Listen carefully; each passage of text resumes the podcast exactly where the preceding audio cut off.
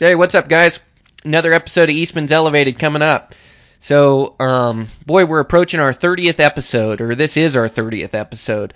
Um, I'm just so thrilled with the direction of this podcast and, and where this thing's going. And we've had on some great guests and, and great guests coming up. And, and we're just hitting our stride and kind of finding our niche in this, this podcasting industry. So thanks to you guys and all the support you've given me. You know, I really appreciate it and, and can't wait to see where this venture goes.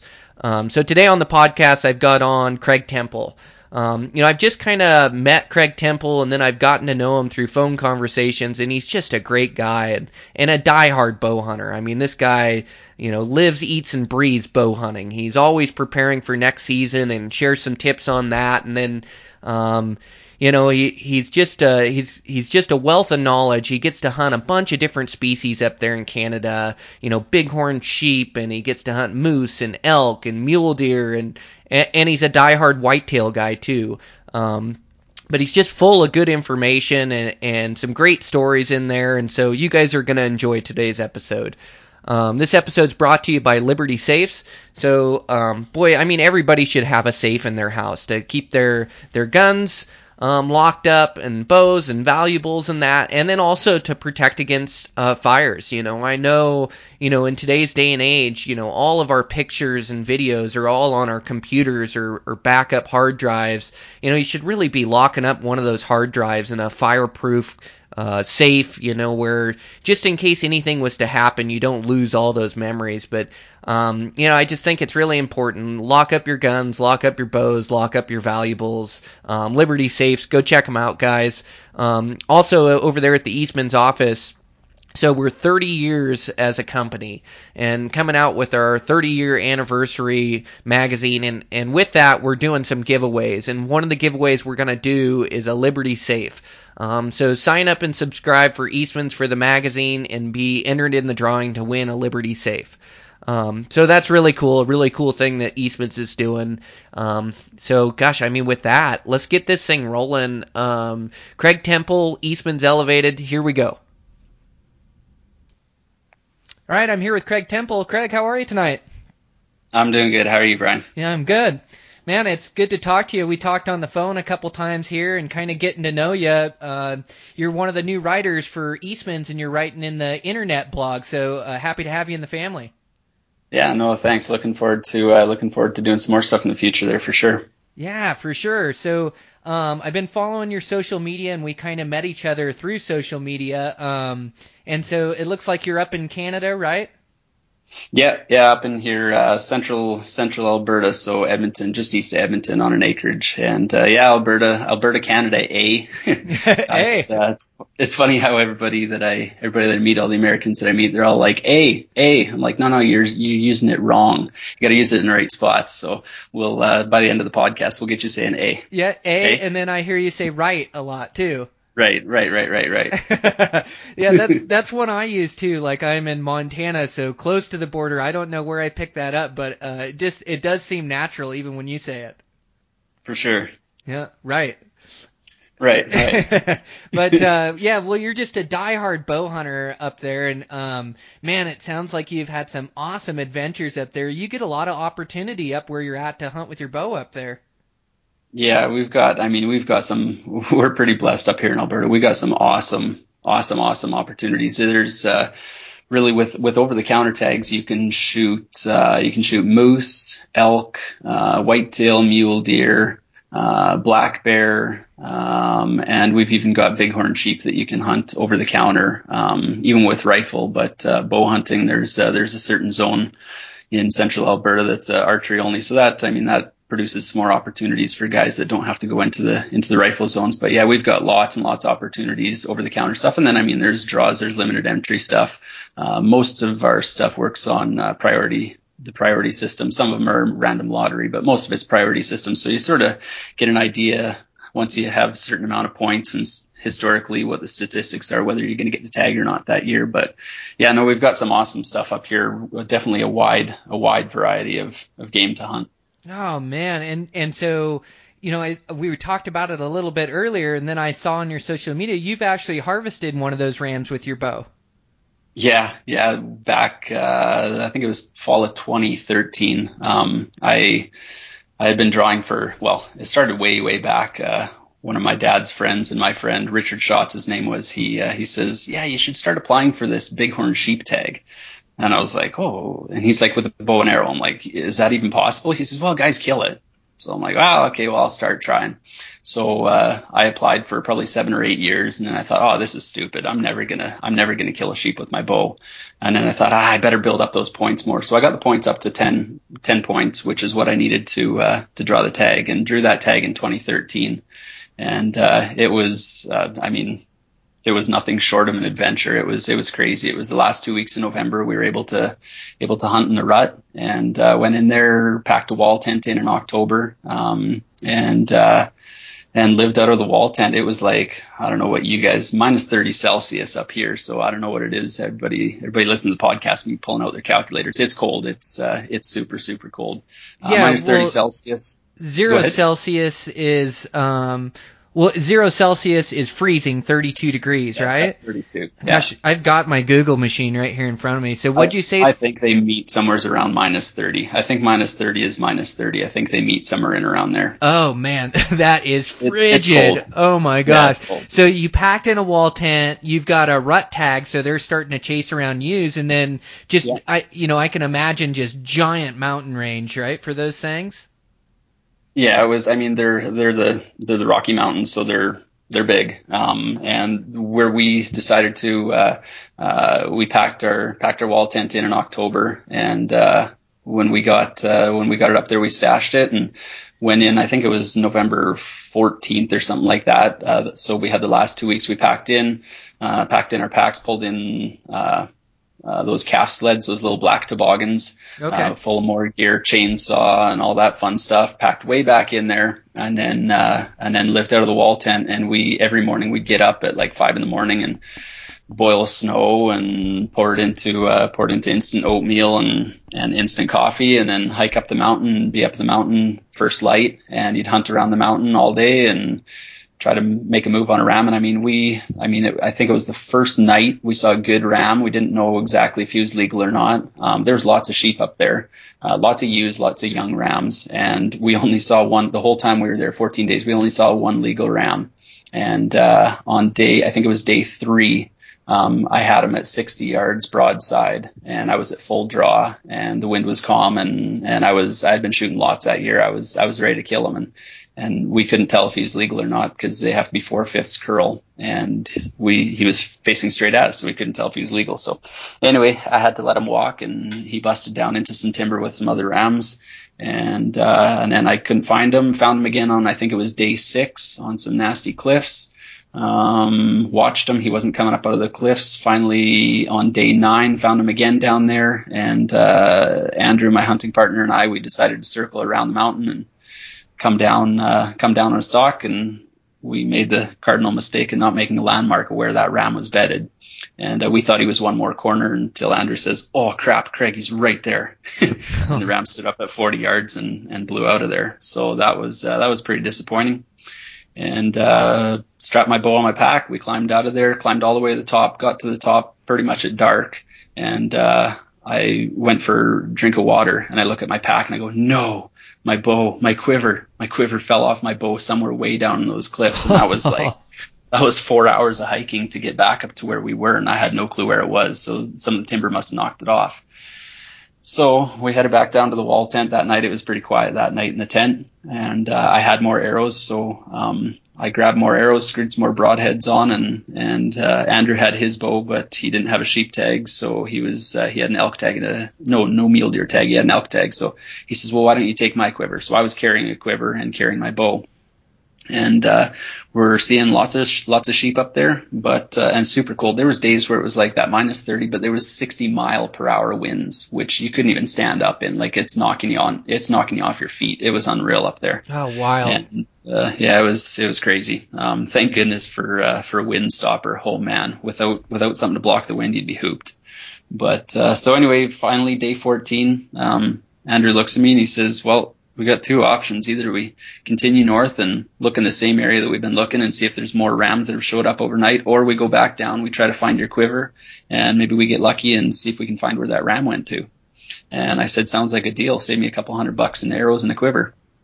So we went way down, followed our tracks, and there we go. Found my quiver and found the ram tracks and followed him down to where he went. He went deeper into the timber and and uh, came around a little corner on a cliff and a little ledge there. And I peeked my head around the corner. I'm like, holy smokes, Andrew! He's like right there. He's 20 yards away, bedded down. And uh, and he's like, can you shoot? I'm like, nope. I got to move up a little closer. So I got in closer to the cliff, and it was like like straight up above us. It was probably I don't know 7,500 feet straight up sheer cliff above us, and we only had about a maybe a four foot, five foot ledge that we were walking along around the corner. And I had an arrow nocked my release on. I peeked around the corner, and all I could see was horns. He was he was bedded at eight yards from me, and uh, my foot uh, my, it was crunchy snow and my foot crunched in the snow and he jumped up out of his bed and bolted. And I drew back and he stopped at 15 yards. And I uh, I mean that was settling the pin there and, and squeezing off the shot was I'll never forget that. That was that was crazy. Anyways uh, pinwheeled him hit him right in the heart and he jumped off about a 10 foot ledge and uh, only made it about 30 yards. And that was that. And then it was time to pack him out Oh man, what a wild adventure. That is so killer. I mean, that's what that's what bow hunting dreams are made of. Um, man, the trials and tribulations with all the cold weather and snow and up on that mountain trying to survive. I mean, that takes a lot of determination to just keep after it, it was, day after day. Yeah, it was it was crazy. It was definitely the hardest thing, um, hardest thing I've ever done. And when I say hardest thing I've ever done, it wasn't just. I mean, it was physical. I trained for I think it was ten, almost eleven months before that. Um, really seriously training for that hunt. Um, but the one thing that was so hard was the mental game. Um, like to prepare mentally, just to just to be there mentally and not give up, not give up. I mean, Andrew is stubborn like crazy, and I'm stubborn like crazy, and we said we're not, we're hunting this until the season ends. Um, and I mean, day 13, it was like, it doesn't look like I'm going to kill a ram. Like I've waited 10 years, and I was almost in tears one night in the tent. He looks at me, he says, "Smarten up, like we we still have two days to hunt."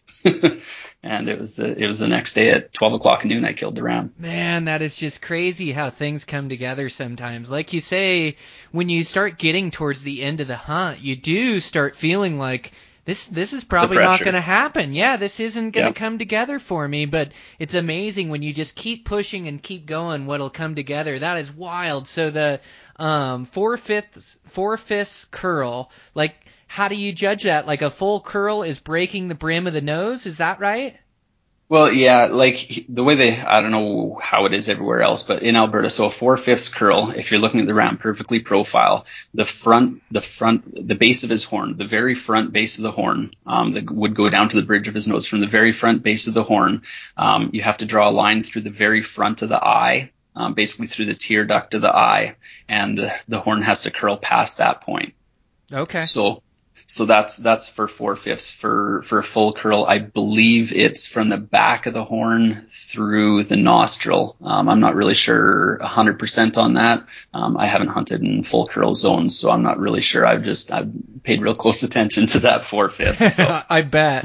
Well, and yeah, you don't, a, you don't want to shoot short sheep. Oh, you can't, right? You can't make no, that mistake, no, but they're not no. easy to judge either because you get different angles from down below them or up above them, and that angle appears like he's smaller than he is or that he's larger than he is. So even a perfect profile, there's still a little bit of guesswork that goes into it, so they're not easy to judge. No, it's funny you say that because I laid on that ram. I was 125 yards away, and I had I had a spotting scope. I was laying there. He was bedded um, the first time. I think it was day nine or whatever, and I was 125 yards away. I laid in that snow for three hours before he finally turned his head the right way, and I go, "Yep, he's legal." So he was he was legal by about an inch on his right side, and his left side was uh, was broomed off short. He was really heavy, good bases. He ended up, I think he was 166 or 167 inches.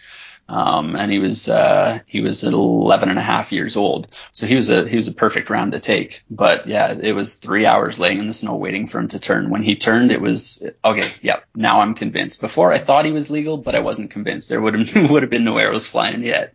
Oh, that is wild. Uh, yeah, that's crazy how old he was too. 11, What'd you say 11 and a half?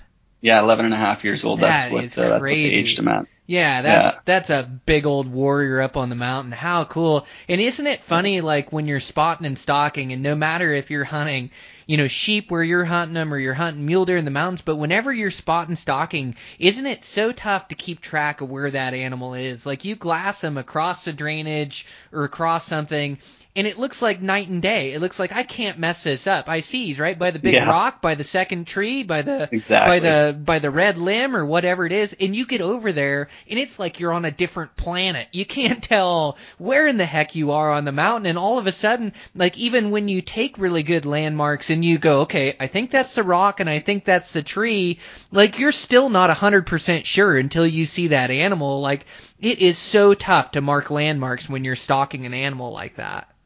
Yeah, absolutely. Especially when you're coming from different angles, right? You know what I've what I've learned to do in the last couple of years is when I see an animal, it's like, okay, he's in a good spot, he's bedded, okay, I'm going for him. Uh yeah, okay, the second little bump over, yeah, that's where I'm going.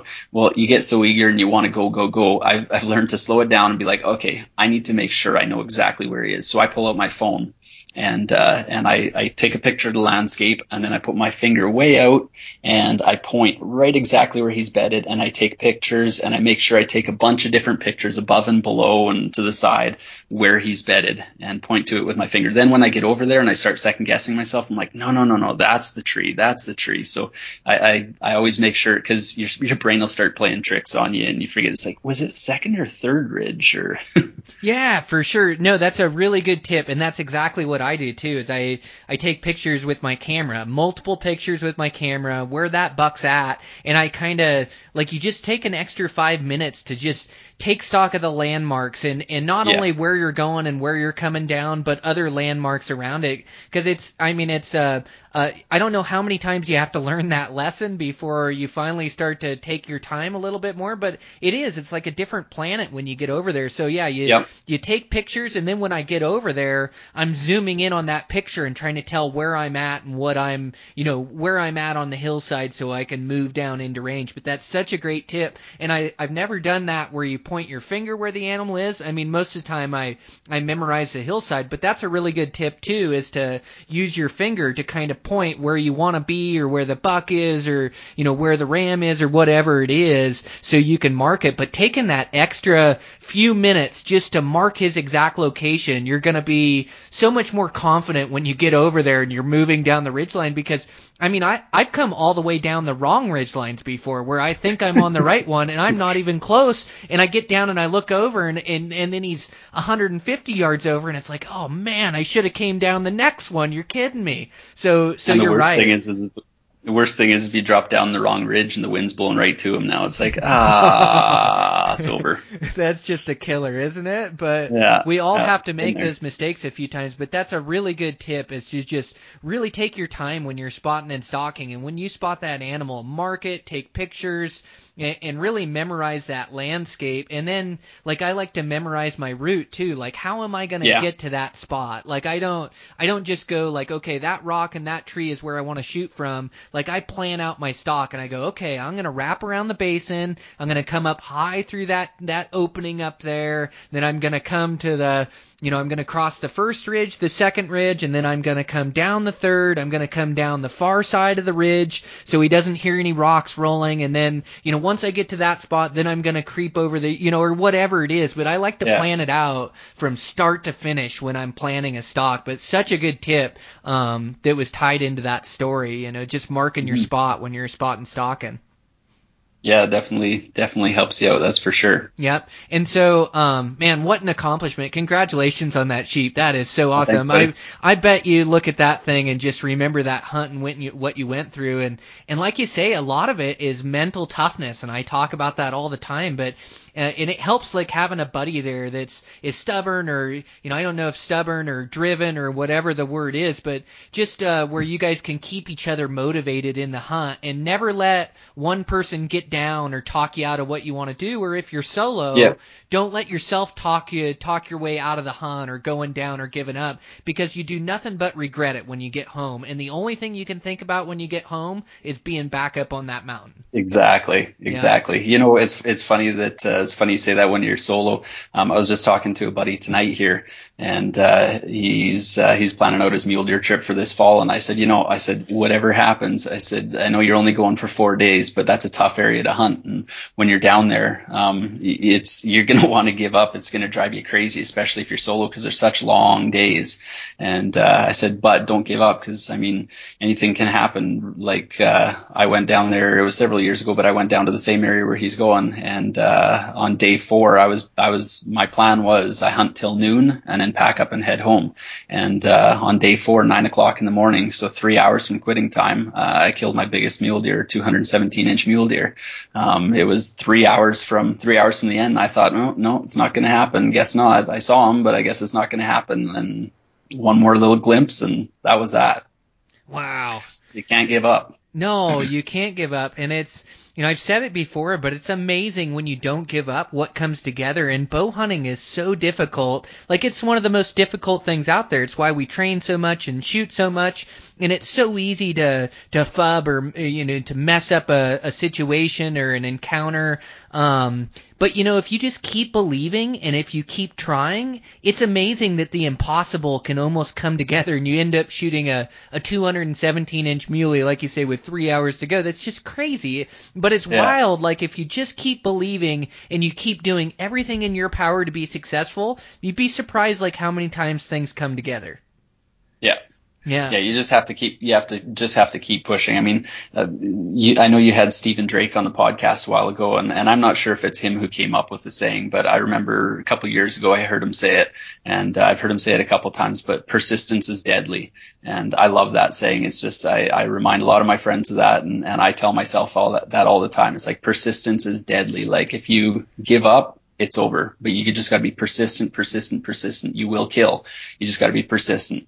So, oh, I do like that saying. I haven't heard that one yet, or I haven't. Maybe I heard you say it the other day when we talked on the phone. But you're right. Um, like when I do a lot of writing and I you know, I do talking on the podcast and different nature, I always say that successful hunters, the number one trait we have is being persistent. Like I, you know, Yeah. you can and being persistent isn't just like going and having everything going right and killing a huge buck on the last day. Like being persistent means that you might miss or you might, you know, Mhm. mess up an encounter or you might, but you just keep getting out Keep there. pushing. Yeah, you just keep going and, and eventually something comes together. But it's so wild that more and more really successful bow hunters I talk to, like you, believe the same thing that I do. Like the, my number one trait or my number one key to success is persistence. Yeah, yeah, for sure. And I mean, ton, there's, I don't know, like if you if you look at successful bow hunters, you're talking about successful bow hunters and um, persistence. But the other thing is like preparation. Um, you can't any any consistent bow hunter that's consistently killing good animals. Um, they don't just pull out their bow in early August and okay, I'm going to kill some big deer this year and go for it. Like they're doing their homework, they're scouting, they're picking up sheds, they're talking to landowners, they're they're on Google Earth, they're uh, they're reading, they're listening to podcasts, they're reading tips and tricks, they're shooting their bow, they're making sure everything is dialed, everything is ready for season, and it's not uh, it doesn't just start in in July or August. It's it's it's starting right now. Like we're in we're in March, and everybody that is serious about it is serious. They're getting their, I mean, they've got their bows for this year. They're picking out their arrows. They're fletching those arrows up. They're making sure everything's working right. They're getting everything ready and they're getting themselves into shape, right? Um, fitness, shooting, all kinds of stuff. Man, you're so right. Like bow hunting is a lifestyle. It's 365 Absolutely. days a year because that's the only way you can find success or at least consistent success It's- is to yeah. work at it nonstop. And you know, I I know like me, day in day out, I'm always working to get better, and I want to be better than I was last season. And last season, you know, I worked really hard at it, so it's even harder this season. And like you know, even tonight, I'm getting back from my run. I shot my bow. I it's just every day. It's a lifestyle, you know. And right now is a fun time where here in the states we're researching tags and where we're gonna apply and where we want to hunt. But no, you're right. It i- it's like you have to be committed to archery. Archery is not you know, and, and rifle hunting isn't easy. Like no hunting is easy, but bow hunting is the ultimate. And if you're to be a consistently successful bow hunter, you got to work at it year round. And I, I'm sure the majority of the guys that are listening to this that want to be successful are working right now at it. And, and it takes a while for that hard work to pay off too. I almost think like you have to get, um, like how do I put You got to put in your time. yeah, no, you, yeah, you do. You've got to pay your dues. you got to learn a lot of mistakes. Yeah, you got to make a lot of mistakes. You got to pay your dues, and like you're you're almost as good as killing a 200 inch muley like before you actually do it or before you find consistent success you have to get that good and so like i always said like uh like the success comes like a couple years after you're ready for it. Like you you have to yeah, just yeah. keep pushing forward and keep driving and keep working at it. And, and then eventually the success starts to come and you start to find more and more of it. But um it, it's almost like you got to pay your dues. And even working hard for the first year like it may not pay off. Or the second year it may not pay off but eventually like the third or the fourth year of doing that hard work year after year and all that scouting talking to the landowners talking you know all the stuff that we're talking about eventually it starts to pay off and you start to find that consistent success Yeah, for sure. And I mean, even even I've I wouldn't say I'm 100% dialed in now, but even simple things like what am I going to put in my pack for a, or a, for a six seven day hunt? What am I putting in there? Like you go on a lot of trips where it's so funny. The first sheep hunt I ever went on was first backcountry sheep hunt I ever went on. Um, I went up the mountain. I get to camp and pull my stuff out of my pack, and my buddy looks over and he goes, "Are you serious? You brought an extra pair of boots?" well, what, what if what if these ones aren't comfy, right? So, but now like it's like I have nothing that comes in my pack is anything that I don't need. So it's you get that finally you get that dialed in, you get your gear list dialed in, you get everything figured out, and that takes. I mean, you make a lot of mistakes and and uh, and finally you figure out which insulation insulating layers you need, which Gore-Tex you need. You figure all that stuff out. And uh, I mean, preparation. Some guys listening to the podcast right now um, might be like, "Yeah, dude, like I'm a whitetail hunter. What? Like we don't have to prep prep all year round, but you do really, right? There's always stuff to do. Whitetail hunters too. There's sheds to pick in the spring. There's um, depending if you're hunting private land, there's permission to get. If you're hunting crown land, you're the spring is my favorite time. Once this snow melts, I mean, we still got lots of snow out here, but once this snow melts, it's my favorite time to scout out um, properties um, around because before those green shoots of grass come up, you can see where all the whitetail scrapes were from the fall, fall before. You can see all their rubs. You can see the lay of the land, where the pinch points, where the funnels are, where all the saddles, all the valleys, all the little dips and swales. You can see all those without the leaves on the trees and without the grass. And uh, that gets you dialed in for, I mean, usually typically if you've got a, an area that they're hitting it hard, they're going to hit it hard again next year. Um, so you can get that uh, that jump start um, before the before the grass grows up. Um, and cutting shooting lanes and setting stands in the summer, so you're not doing it two weeks before you're planning on hunting. Um, and and once again, same thing with whitetail. There's so much pressure when you're sitting there in a tree stand and it's minus 20, minus 30, and you've been sitting there all day and it's like the last five minutes of light and that whitetail comes in, the whitetail you've been waiting all season for. And if you're not prepared to make that shot, you're going to screw it up. You're going to, if you've got target panic, you're going to shoot over, you're going to shoot under. Um, now is the time of year. I mean, it, I sometimes feel like I'm banging my head up against a wall, but I shoot almost every single night in my garage at six yards and uh, back tension release and just working on form shot execution, keeping those muscles strong and, uh, and figuring out exactly how you're going to be executing shots. and uh, imagine every arrow. Okay, this is a moose, this is an elk, this is a deer, and you just gotta you just gotta focus on picking a spot and shot execution because otherwise you'll you'll screw it up in the moment of truth if you're not mentally mentally prepared. You're hooped. Man, that's so right. I love your expression, uh, hooped. I've never heard that before. yeah, screwed, hooped, whichever you're, you're done for. Yeah, I like it. Yeah, no, that's a good one. No, but you're so right. Um, yeah, if you if you're not working with your gear and working with your equipment right now, like you say, if you're not absolutely dialed in, you mess up that shot when there's pressure on you. And I, I think it's funny how many really good hunters are going to uh, back tension. You know, I I made mm-hmm. the I made the commitment. Uh, gosh, I don't. I've, I've probably been to it six or seven years now, but yeah, I just started to develop a little bit of target panic, and it wasn't bad. I fought my way through it. I was still able to kill animals, but I just had this tendency, you know, with with the trigger to just make that shot go, and, and yep. when you make it go, all of a sudden your brain like starts anticipating the shot, and so then your brain won't let you aim at the middle of where you want to hit. Like mine would always aim low, and it was like my yep, pin would settle low, and like I would always say, I, I would be the best shot in the world if my pin would just actually settle where I want to hit instead of low, and I didn't have to fight it up and try to make it go. But yeah, once you learn that that back tension, but you have to really commit to it. You, I mean, you can't yeah. half half ass it you on the back tension. Your, yeah, and no, and you lock up your other releases. You, you take them away, you hide them. So I don't I don't hunt with a back tension release but I shoot with a back tension release. Like for this year, I plan on shooting with a back tension release till basically till I'm sighting in my broadheads in like August.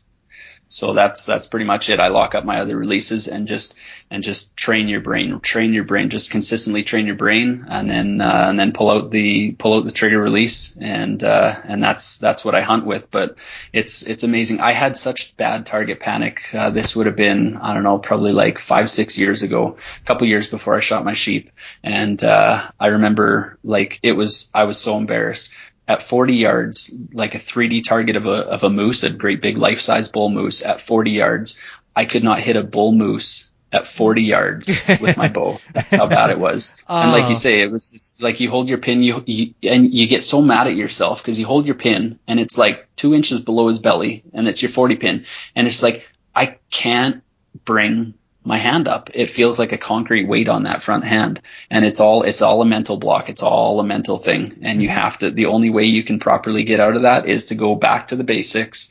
Um, back tension release. I basically, I spent a whole winter in my basement. It was like two yards. Back tension release, draw it back, close my eyes, slowly release. Okay. It doesn't hurt you when you pull the trigger. You don't have to worry about missing focus, right?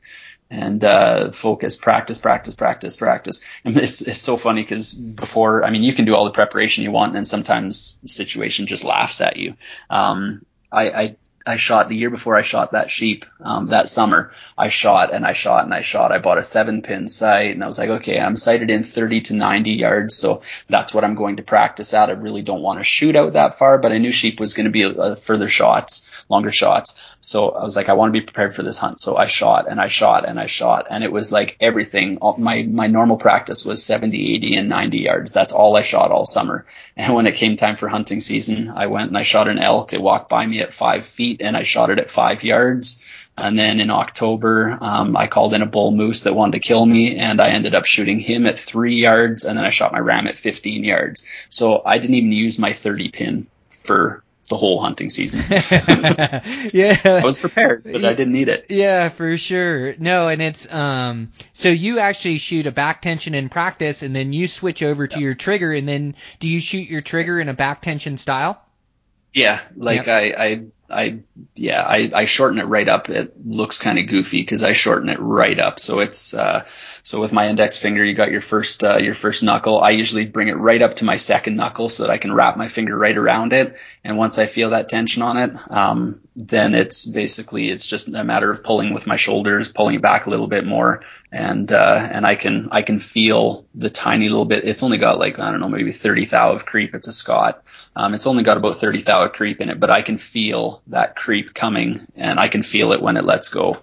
Um, and that's that's that's the way to do it. Now that I've got that, it's like okay, now now you're executing shots properly. Before it was like out on the fingertip, and sometimes you wouldn't even be touching it. And it's like, ah, okay, now. right, yeah. Go now, right as your pin's like guiding through the vitals or something, or yeah, it's a drive-by shooting. Yeah, that's a good description of it. Drive-by shooting. Well, and you can shoot any release in a back tension style, but you just have to be diligent and not go back to your bad habits. And I know, like my daughter shoots competition, but I started her out on a trigger and I taught her back tension, you know, style of shooting with her trigger release, and now, you know, she beats the majority of the boys and shoots really, really well, but she's never cheated it. She's a back tension style shooter with her trigger and shoots it really well. Um, I went, I went to a back tension release and shot that, you know, and I've shot hinge and, and everything, but, and then I, I like a thumb is what I hunt with. Um, I just, I can execute really good shots with it and found a little bit more consistency with it. Um, but yeah, so I, I practice with my thumb, but I just I always shoot it in a back tension style, and you know always pull pull pull until the shot breaks. But um, what a game changer for me, and it's I'd say it's Absolutely. Like the first year with it is a little tough to get used to. Like I Or think you want to throw it across the yard. I think you might. Yep, exactly. And and I think I actually missed the first mule deer I shot at because I I panicked. I got I can't remember if I was shooting an actual thumb or an actual back tension out there or what what my what I was using, but I got to full draw on a nice muley buck and it was standing out there at 40 yards or so and then I had that same reaction of just make it go like I had my trigger and I jerked it back and I don't even think that arrow was even close way over his back. But you almost have to learn those hard lessons and go no you gotta sit and execute. Just like you've done a thousand times this winter you gotta sit and execute on an animal too. And and when I execute on an animal I mean it's a dead animal. Unless you know I get a bad range or something happens we can all Yeah, still miss. and- yeah. but for the most part, if I sit and execute my shot, it's a dead animal, and and so to to learn that control over a back tension release, it, it's so beneficial for the Western hunter, I think. Absolutely. Yeah, no, good for you. Well, you're serious about your bow equipment. That's really cool. You get to hunt uh, moose up there where you're at too. You guys have quite a few moose.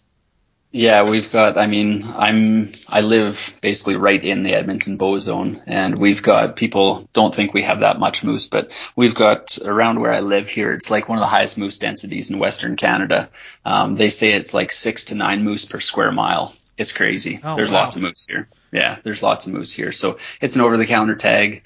Um, I think I don't know. I think I've shot like a dozen of them with my bow. Um, it's it's great, and you don't have to have great big properties. I shoot some of them on, and it's almost all private land around here.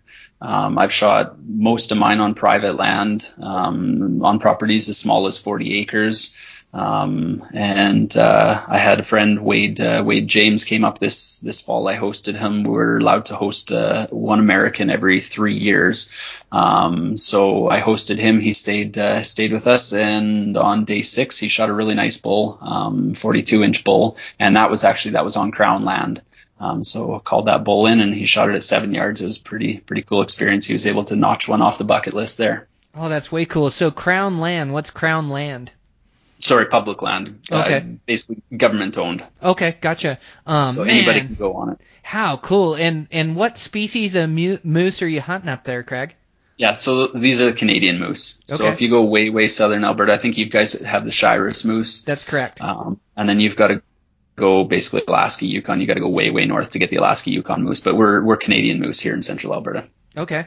Yeah, way cool. And so, and it seems like um you kind of hunt them like you hunt whitetails. Then, when you're talking properties, do you hunt them out of a tree stand or spot and stalk? Yeah, or? it's it's funny. Almost almost all the ones that I've shot, it's uh, I basically know the swamps, know the areas where they're hanging around. Do my do my springtime preparation of uh, heading out there and finding rubs, finding rut pits and stuff like that.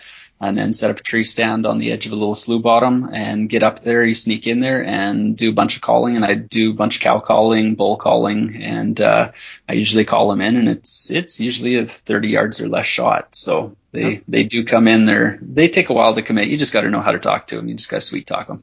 Okay, so you talk mostly cow cow sounds. Yeah, mostly cow sounds. I mean, it depends what it all depends on what stage of the rut they're in and, and what they're doing, how they're acting. Um, usually it's cow calls. Um, the one bull that I mentioned that I shot at three yards uh, a couple years back, I was in my tree stand. I'm cow calling away, and uh, this was on a 40 acre property, and I'm cow calling away, and this bull grunts to me. I'm like, okay, here he comes, and he grunts again, he grunts again, he grunts again, but he's not coming any closer, and he's on the neighbor's property.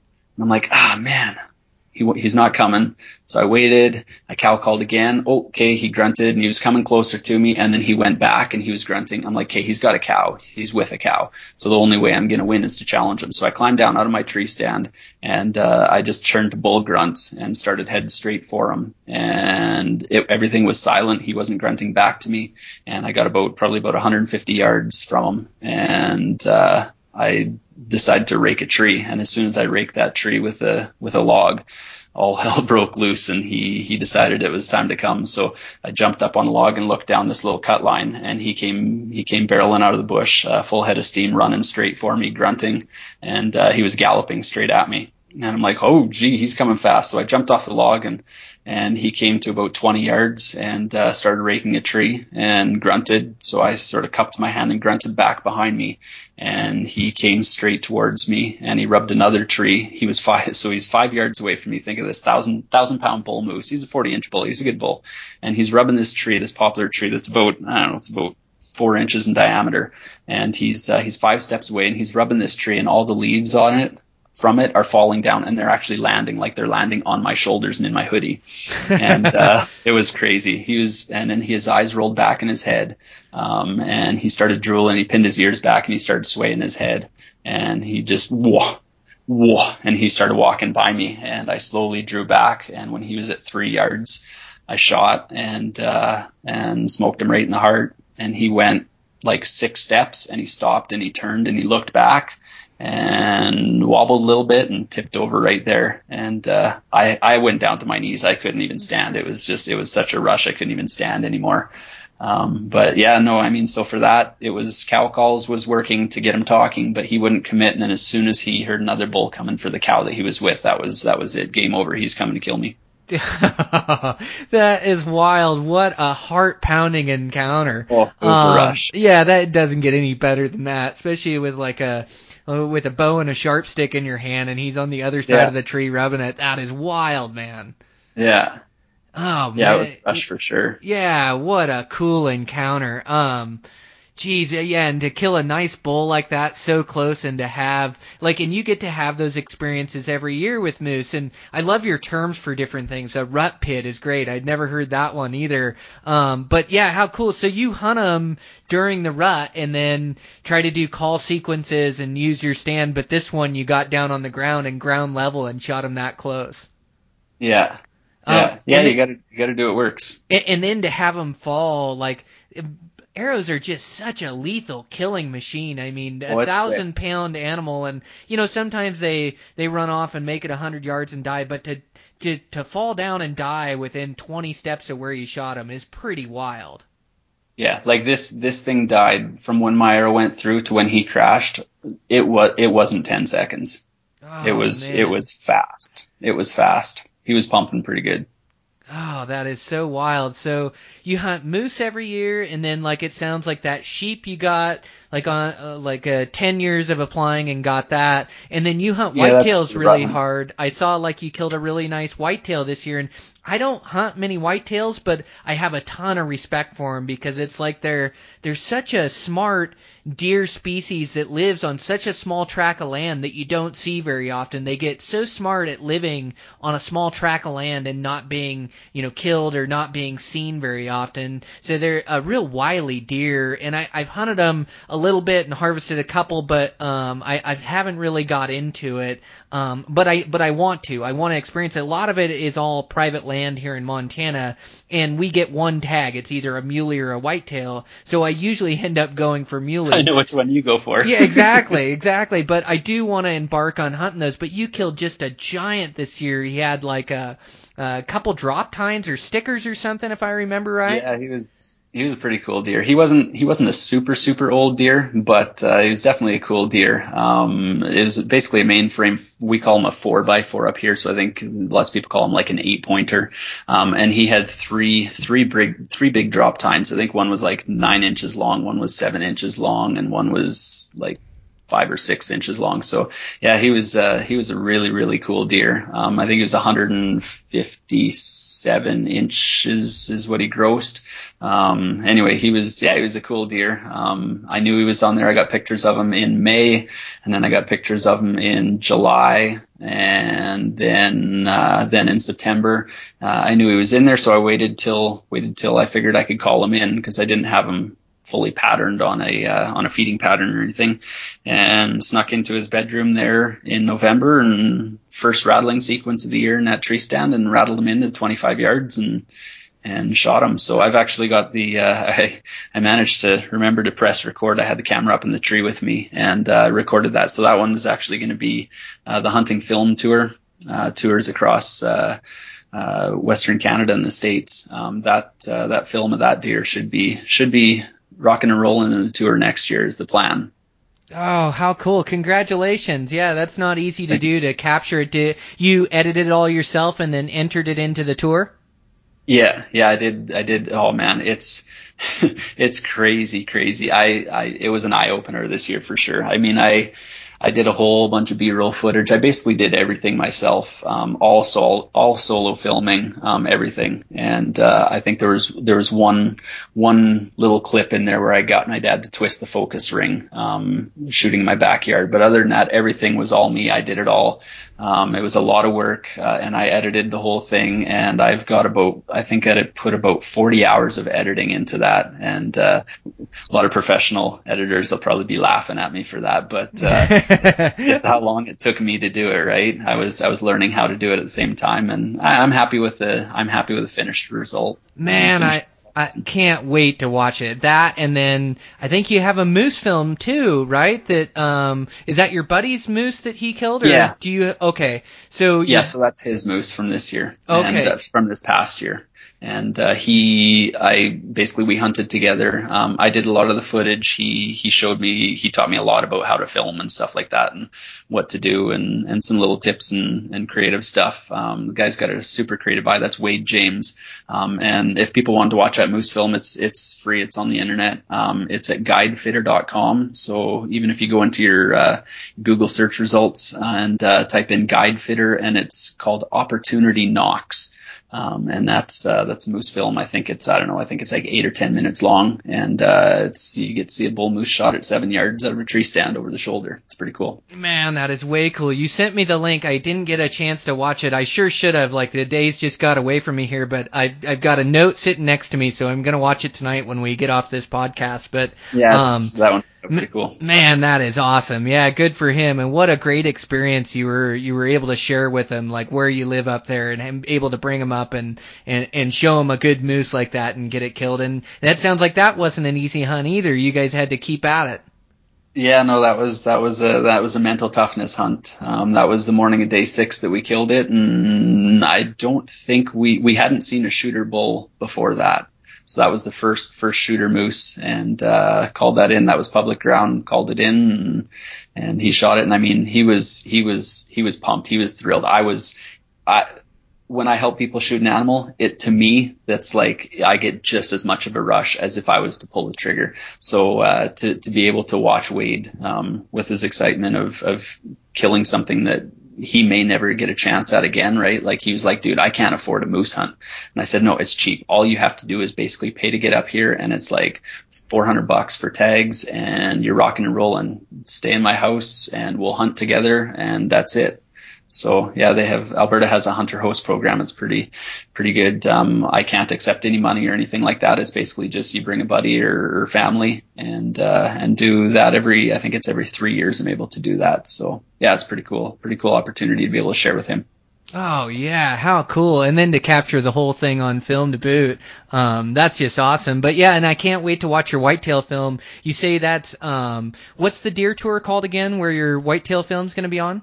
It, it's called the Hunting Film Tour. So there's uh, the uh, Gary Gillette is who owns it, and uh, anyways, it travels across it. It's sponsored by Sitka Gear, and it starts out. Uh, I think the tour usually starts out in Bozeman, and they have a big, uh, big rigmarole, big party down there in I think it's July or August. Um, is when that'll be starting. And uh, basically, they rent out theater. Same thing as a full draw film tour. Um, basically, they rent out a theater, sell tickets, and uh, and people go and and if you follow that page, Hunting Film Tour uh, Instagram page, uh, you'll see uh, or their website, you'll see when the when the tour is is going about. Oh, that's so wild. Yeah, good for you. Congratulations on that film. That's awesome. And and so like like all the filming and and you know, you've been able to kind of start to make a name for yourself. You've got kind of a writing gig going now for some different publications and you're writing for us over there at Eastman's and um the hunting industry is one of the toughest industries to break into. It's dang near like deciding you want to be a movie star. And and so like how did you get your start in the hunting industry?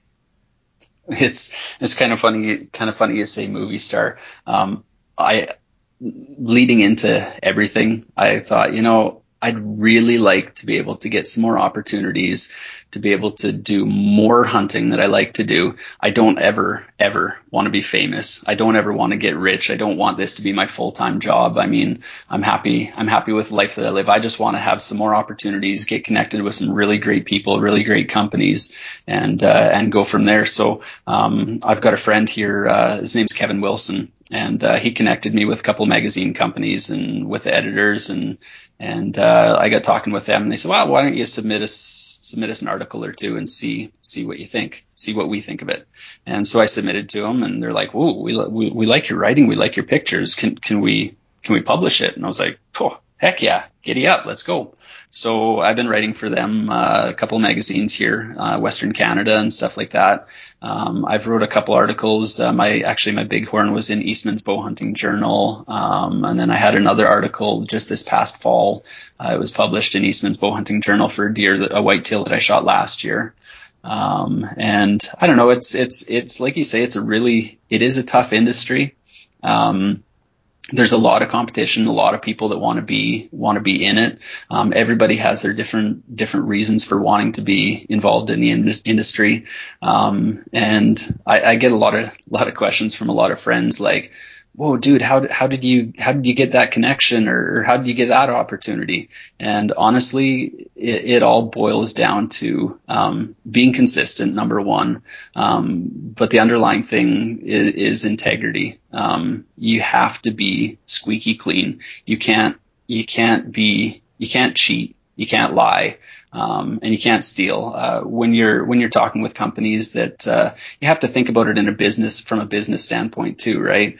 Um, if you're wanting to connect with a company, um, you got to put yourself in the company's shoes. Um, the company does not want to connect with you uh, just to give you a whole bunch of free gear and get nothing in return. They're doing it from a business standpoint.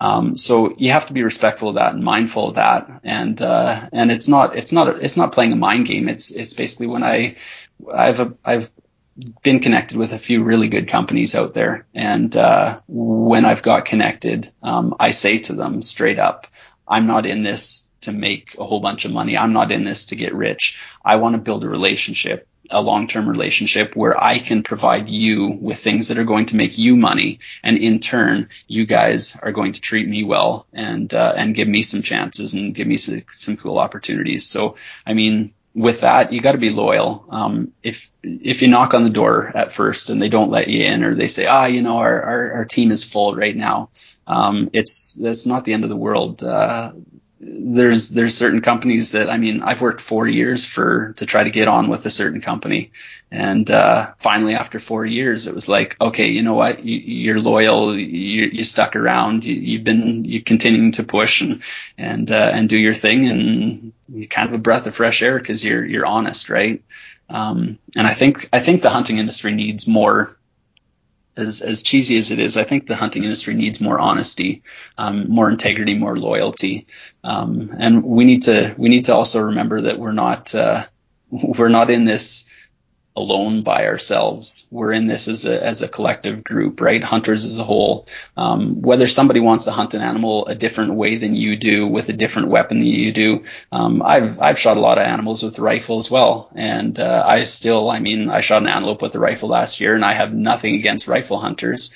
Um, and I think as bow hunters, we need to respect rifle hunters. We need to expect, uh, respect crossbow hunters. We need to, need to respect basically any, anybody that's doing anything legally we need to be respectful to them um, because that's uh, that's where I mean a guy driving a truck shouldn't be judging a guy driving a car to go to work. He's you're getting you're doing basically the same end result. We're bringing meat home for our freezer, and however you want to do that within the law, um, that's your choice. And and uh, if it if it makes you happy and and that's where you want to go, go for it. But uh, yeah, the industry as a whole is is very tough to get into. Um, but the biggest thing is is be yourself, be respectful, be transparent. Because um, my mom had this old saying, "Truth stands the test of time, but lies are soon exposed." Um, if you cheat and uh, you cheat and you're in it for the wrong reasons, you'll be exposed, and it won't uh, you won't you won't go very far, and you won't build yourself a good name within the industry. Um, everybody knows somebody. It's amazing how many people are connected.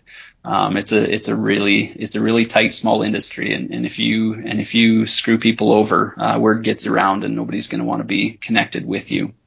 Man, you're so right. Yeah, you hit the nail on the head with a lot of what you're talking about. It is um, sticking together. You made so many good points that I want to touch on, but yeah, sticking together as a whole. Like you can't, don't try to downplay everybody you see out there. Be happy for other mm-hmm. guys, however they get it done. And, and you know, a really successful hunter makes those around him better. And just like mm-hmm. you said with your buddy Wade, that you were just as happy with him killing that animal as if you did. Like, a, a good hunter tries to make his buddies better around him. Like I know, you know, I'm always on hunts with buddies and you're always trying to help them out to accomplish their goals. And like you say, I'm just as happy or almost more so when they get it done, you know, because I, I know Absolutely. how much hard work they put into it and how thrilled they are with it. But, but that extends to even, you know, to, to social media or to, you know, wherever that is when you see somebody being successful, don't just try to say, well, oh, he shot it with a rifle or, oh, he shot it from a stand or oh you know there's a there's a yeah. million of those things you can say for everything and you're just trying to like you're trying to pet your own ego. You're trying to make yourself feel better about the way you do it. And yeah, some ways are more difficult to get get it done. You know, a bow is a really difficult way to get it done. But then again, you could take it a step further, and then you got traditional guys, and traditional guys mm-hmm. can look at us compound guys and say, oh, it's a wheel bow. Oh, it's twi- it's training wheels, or I don't care what he right. does. I only care what traditional guys do. But you got to have respect for everybody and for what everybody's doing out there, and you have to be happy for guys and and I think you find happiness, you know, yourself when you just start being happy for other people and you're not you know you're competitive with yourself. You want to be better a better hunter for you but but you don't you're you're not trying to be better than everybody else out there you know? And so I, I think that's a good point there. And and you're right the hunting industry is really tough to break into. And and you're kind of got into it the same way I did where I just I love to bow hunt or I love to hunt and I just want to be able to hunt more. And so like if I could make a little bit extra doing it or if I could get some gear paid for, that just allowed me more days in the field or to be able to take more days off. And so, you know, I never sure. paid attention in English class at all. Like I was too interested. I was like in, into wrestling back then and sports and, um, you know, I'd get, you know, I'd get good enough grades to be able to do that, but I, I didn't apply myself because us guys, like, us boys, we just learn different. We have to be totally interested in something, and then you know we'll just we'll we'll apply ourselves to the nth degree to learn everything about that, and, and and that's when I started getting into writing. Is I started reading some of these writers' stuff, and and I started thinking, man, I I think I'd like to do that. I think I'd like to submit things, and in same way with I just started uh, going on these adventure hunts and, and learning as much as I could and being as good a hunter as I could be, and I started to find find consistent success. And then I could I could write about this consistent success. And after you start to write you start to build a name. And then and then you've got something to take to these companies and go you know hey here's here's a few photos of the last animals I've harvested. You know this is this is what I believe in. Here's some articles that I've written. Like I I really enjoy you know this portion of it. This is what I offer to your company. And you're right. You can't just be on a search to get paid or on a search to get free gear. Like you have to think what you can offer to these other companies and when I could start to offer to be pictured in using you know their bow or their camel or their whatever all of a sudden you've got a leg to stand on and I'm the same way a lot of these companies that I've repped over the years like it's taken me years to get on their staff. Like I build a connection with the manager of the staff and I call them one year and they're full and I say, well, I love your equipment. I'm going to keep using it. I'm going to send you some pictures next year when I'm, when I'm successful and I check in the next year and I, you know, I, I don't, I don't bug them nonstop, but every year I'm checking in with them and letting them know yeah. that I believe in your gear and your gear up. only. Yeah, you're the ones that I that I want to be a part of. I want to be a part of your yeah. team. But I, I think you know everybody wants to know or uh, I get that question how to get into the industry. And it is it's just like learn how to be a good hunter first. And like uh, you have a really good point with integrity and truth and following the rules. And you had a a good story you told me where you had a really nice bull I think it was this year that you could have shot. And it was light enough to shoot it. You could see your pins but it was 5 minutes past shooting light. And you didn't shoot that bull and you ended up killing a cow. Was that this year? Is that right yeah, yeah, that was just this past November. Yeah, it's, it's uh, yeah. If you, I mean, I could have shot that moose, and there's nobody in the world other than me that would have known it. But it's cheating. It's it's illegal. It's it's. I don't care if it's two minutes past. It's that's poaching, right? Um, so rules are rules, and you got to follow those rules. And yeah, I didn't get a bull. I I shot a cow, and she tastes delicious, but uh, I yeah, I didn't get the bull, and it it was actually three bulls, and all three were 40 inch plus bulls, and they were at 15 yards broadside. But uh, rules are rules, and and you have to you have to stick with that because I mean, I don't want to hang a moose like that on the wall because I'm gonna walk by it, and every time I see it, I'm gonna be like, oh, oh, you cheated that one. But the one I wanted to jump back to one thing that you said there about about us all as hunters sticking together kind of thing, and um, I see so much negativity on social media, and it's really disappointing when um, when you've got uh, when you've got somebody that puts put, puts a post on there. Um, it takes courage to put a post on there, but then then you see other people tearing them down for that post, whether it's a smaller animal or, or whether it's not the greatest trophy shot or or whatever it is, right? Um, but I, I don't know. It's it's so easy to be judgmental and be rude and put a rude comment on there, but you you got to think about it in the fact that you're not pulling ahead anywhere in this world by doing that. Number one, you make the person feel like crap um, that you posted it on. Everybody that reads that picture, reads that post, sees the picture, sees the post, and they're like, "What a jerk!" So now all of a sudden you've made yourself look like a fool, and it hasn't pulled you ahead at all in any way. So rather than doing that, either move on, don't follow, don't look at the pictures that you don't want to look at, or you can be positive, you can be kind, you can be supportive, and uh, and comment, hey, great job, congratulations on the deer. Now you've just shown that person respect, you've made them feel better about themselves, you've made them put more effort now into hunting and into shooting bigger stuff, more mature stuff, wh- whatever it is, um, and and it doesn't it doesn't do it doesn't do any harm to um, give someone a compliment. Um, I don't know the last time that I complimented somebody and they were rude in return.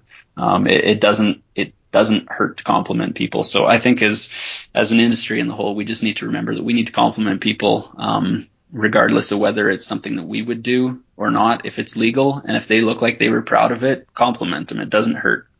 No, you're right. We need to support everybody out there and, and everybody's on different levels and different paths and different enjoyment in hunting and um like you say, you can't just make th- this blanket statement to somebody that oh you know there's blood in the picture. You like you can't just tear people down. And two you're not happy when you're doing that. Like you're comparing no. yourself to everybody and you're in this competition in your own head and and you're not going to be happy. Like the the more you can just be happy for somebody whatever it is they did or whatever accomplishment they had if they're happy you're happy and try to give them encouragement man that is just the the best way to go. And and I've noticed noticed like I haven't seen too much negativity between hunters. Like I've seen a lot of positivity. Um, like like on Instagram, I've been so impressed with all the positivity on there. Uh, there's a lot of guys that are that are really encouraging, that are happy for other guys, that that aren't getting jealous. So there's a lot of positivity out there.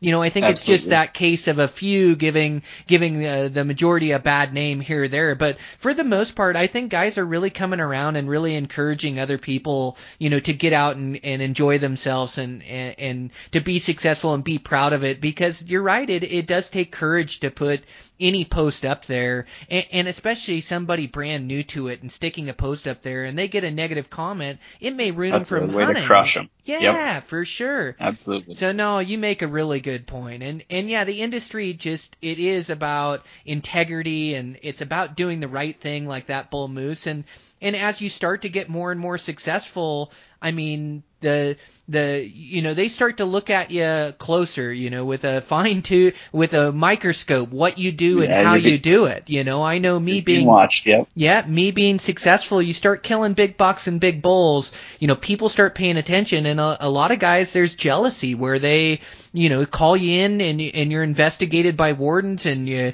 you know so there there's some other stuff that goes on in there where you have to make sure you are always doing the right thing because the the more momentum you get in the industry just the more somebody you know wants to prove you're doing it the wrong way. And then they can just say well he w- he was poaching you know that's why he killed big animals. And and, and so they just want to find an excuse why you're killing those good animals. So you're right you got to be squeaky clean with everything you do and every choice you make integrity and what what was your mom saying again I got to remember that one too about truth, truth? yeah truth stands the test of time but lies are soon exposed Man, that's it's, so uh, it's a Bible on. verse, and it's just it's yeah, it's that one's. I used to be a I used to be a liar as a little kid quite a bit, and I remember sitting at the kitchen table. She said, "Okay, you're gonna write I don't know, it was like a hundred or two hundred lines, and you'd have to write truth stands a test of time. And lies are soon as seven years old and you're sitting there. This is the last thing i want to do when it's sunny and my buddies are outside playing and you're writing over and over and over just trying to get get you out of that lying habit. And well it worked. I don't lie anymore yeah for sure well and it gives you so much confidence in life too you know when you're you're always telling the truth and you're you're always speaking the truth whether it's your stories or when you tell somebody it just starts to give you confidence as a man or confidence as a human you know to where I, don't know. It, it's just it's such a when you're always telling the truth and you're always truthful, like it just gives you more confidence as a person and who you are and what you represent. Absolutely, and there's nothing to hide then. Yeah, exactly. Man, so awesome. Well, yeah, you're such a breath of fresh air, Craig. Um, I really enjoyed talking to you. I gotta have you on again. You're just a diehard bow hunter, and I think we could make this go for two hours. Um, but you've been really successful consistently. Um, you made a name for yourself. Like you say, look for your writings. It's gonna be in the Eastman's blog. I think you've got like th- three projects you're working on. Is one already out? Is that correct? Uh, I sent one into them just uh, a couple weeks ago. I'm not sure exactly when they're when they're planning on putting that one on. I got another one with a due date here of April 15th, so uh, one should be coming up fairly fairly soon here in the spring, I would think. Yeah, for sure. And then um, check out your Instagram. Your social media is really good, Craig. You've got really good posts on there. You really work hard on your photography. Um, but uh, yeah, man, you just have some awesome shots that are um, that are inspiring and motivating to look at. And, and you're just a, a diehard bow hunter. I know you're preparing 365, and I I can't wait to see what you turn up this year. So what's your Instagram, Craig? Yeah, it's it's pretty simple. It's at Craig Temple. At That's Craig it. Temple. Easy enough. Yep. so uh, give them a follow on Instagram, and then also check out uh, your film that's coming up of your whitetail, and that's uh, say the deer tour one more time for me, Craig. Yeah, the hunting film tour. The hunting film tour. Okay, I just didn't want to get that wrong. There's a couple different film tours around, and I get one stuck in my head and didn't want to say the wrong one. But make sure yeah. you check uh, Craig out. And Craig, man, it's really good to talk to you. We have to keep in touch and and do this again sometime. Yeah, absolutely. It was a blast. I enjoyed it. Thank you very much for asking me. And uh, and anytime, give me give me a ring, and I'd be I'd be more than happy to sit here and chat hunting with you for another hour sometime. So sounds maybe like a we'll. Uh, maybe we'll have to share a campfire someday too. Oh, I'd love to. Let's make it happen. So thanks again, right Craig. On. Really fun. Yeah, have a good one. Thanks, buddy. Bye. All right, guys, that's a wrap. Um, boy, Craig Temple, just a great guest and a and a great guy. I really had a lot of fun with that one. I, you know, I want to start getting reoccurring guests on here that are that are really good at speaking and have a ton of passion and a ton of knowledge. So, gonna start hitting up these guys to to do other episodes. And Craig Temple is gonna be on that list. He's just a super guy. So, um, that was a really fun one. Um, uh, again, so this is brought to you by Liberty Safes. Um, check them out, you guys. Best safes made. Um, protect your valuables. You know, have a place in your house where you can lock your stuff up. Um, and again, Eastman's is doing a giveaway for the 30th anniversary they're, where they're going to give away a Liberty Safe.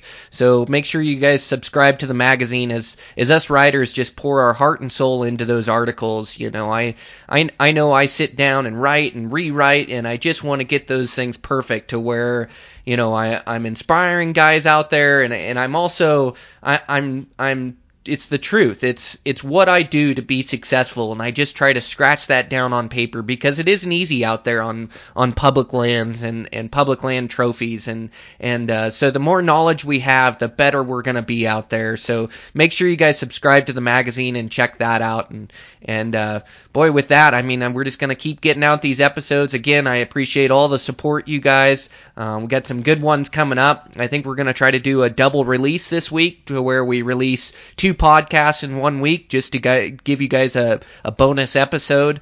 Um, so man, we're just gonna keep at it. Uh, I've, I've been working hard. I've been getting in all my runs, shooting my bows, messing with my stuff, really getting excited for this season. I just, uh, just got put in for New Mexico, all the tags I want to put in for there. Uh, starting to put in for these other states and plan out my season, and and uh, I always plan way too much, but um, I, I'm just gonna go for it this season. You know, I I've saved my pennies and and uh, got the got my construction business to a good place, and so I'm just gonna really take some time and and uh, I'm gonna hunt as as much as I can and as hard as I can, and and I'm gonna make sure I'm prepared by the time I get there. I uh, gonna try to have myself in in the absolute best shape I've ever been in. I'm gonna try to plan all my gear out, my food, have have everything ready to rock and roll, and try to kill some of these next next level trophies. You know, I'm hoping that I'll get the opportunity to capture some more of these on video and and uh, get a chance at that and, and just show off some of these places I hunt and some of these public land grounds I hunt. So, man, I am just getting psyched about 2017, and it it all starts off with with spring bear. So, um, just really getting pumped for that, making sure all my gear's dialed and ready to go chase some of these big pumpkin head boars around here around Montana. So, um, man, I just couldn't be more excited about hunting season and the way things are going here, and and uh, just gonna continue to work hard and and want you guys to do the same. Hard work pays off. Um, you know, just the harder you work at something and the more you dedicate yourself to the cause, you know, you know, you're gonna see that return, and it it doesn't always come, you know, when you expect it to. Like you don't always see the results you want, you know, right now, but but eventually all that hard work pays off, and you start laying down some really good trophies. So uh, keep working hard out there, guys. Keep getting ready for season. It's right around the corner, and and uh, I'll check in with you next week, or or I'll check in with you later this week. Uh, like I say, we're gonna, I think we're gonna do a, a double episode this week, give you guys some more content, so we'll get that released. So I'll check in with you again this week, um, and we'll get another episode out. So uh, thanks again, guys, for all the support, and and uh, uh, keep doing what you're doing.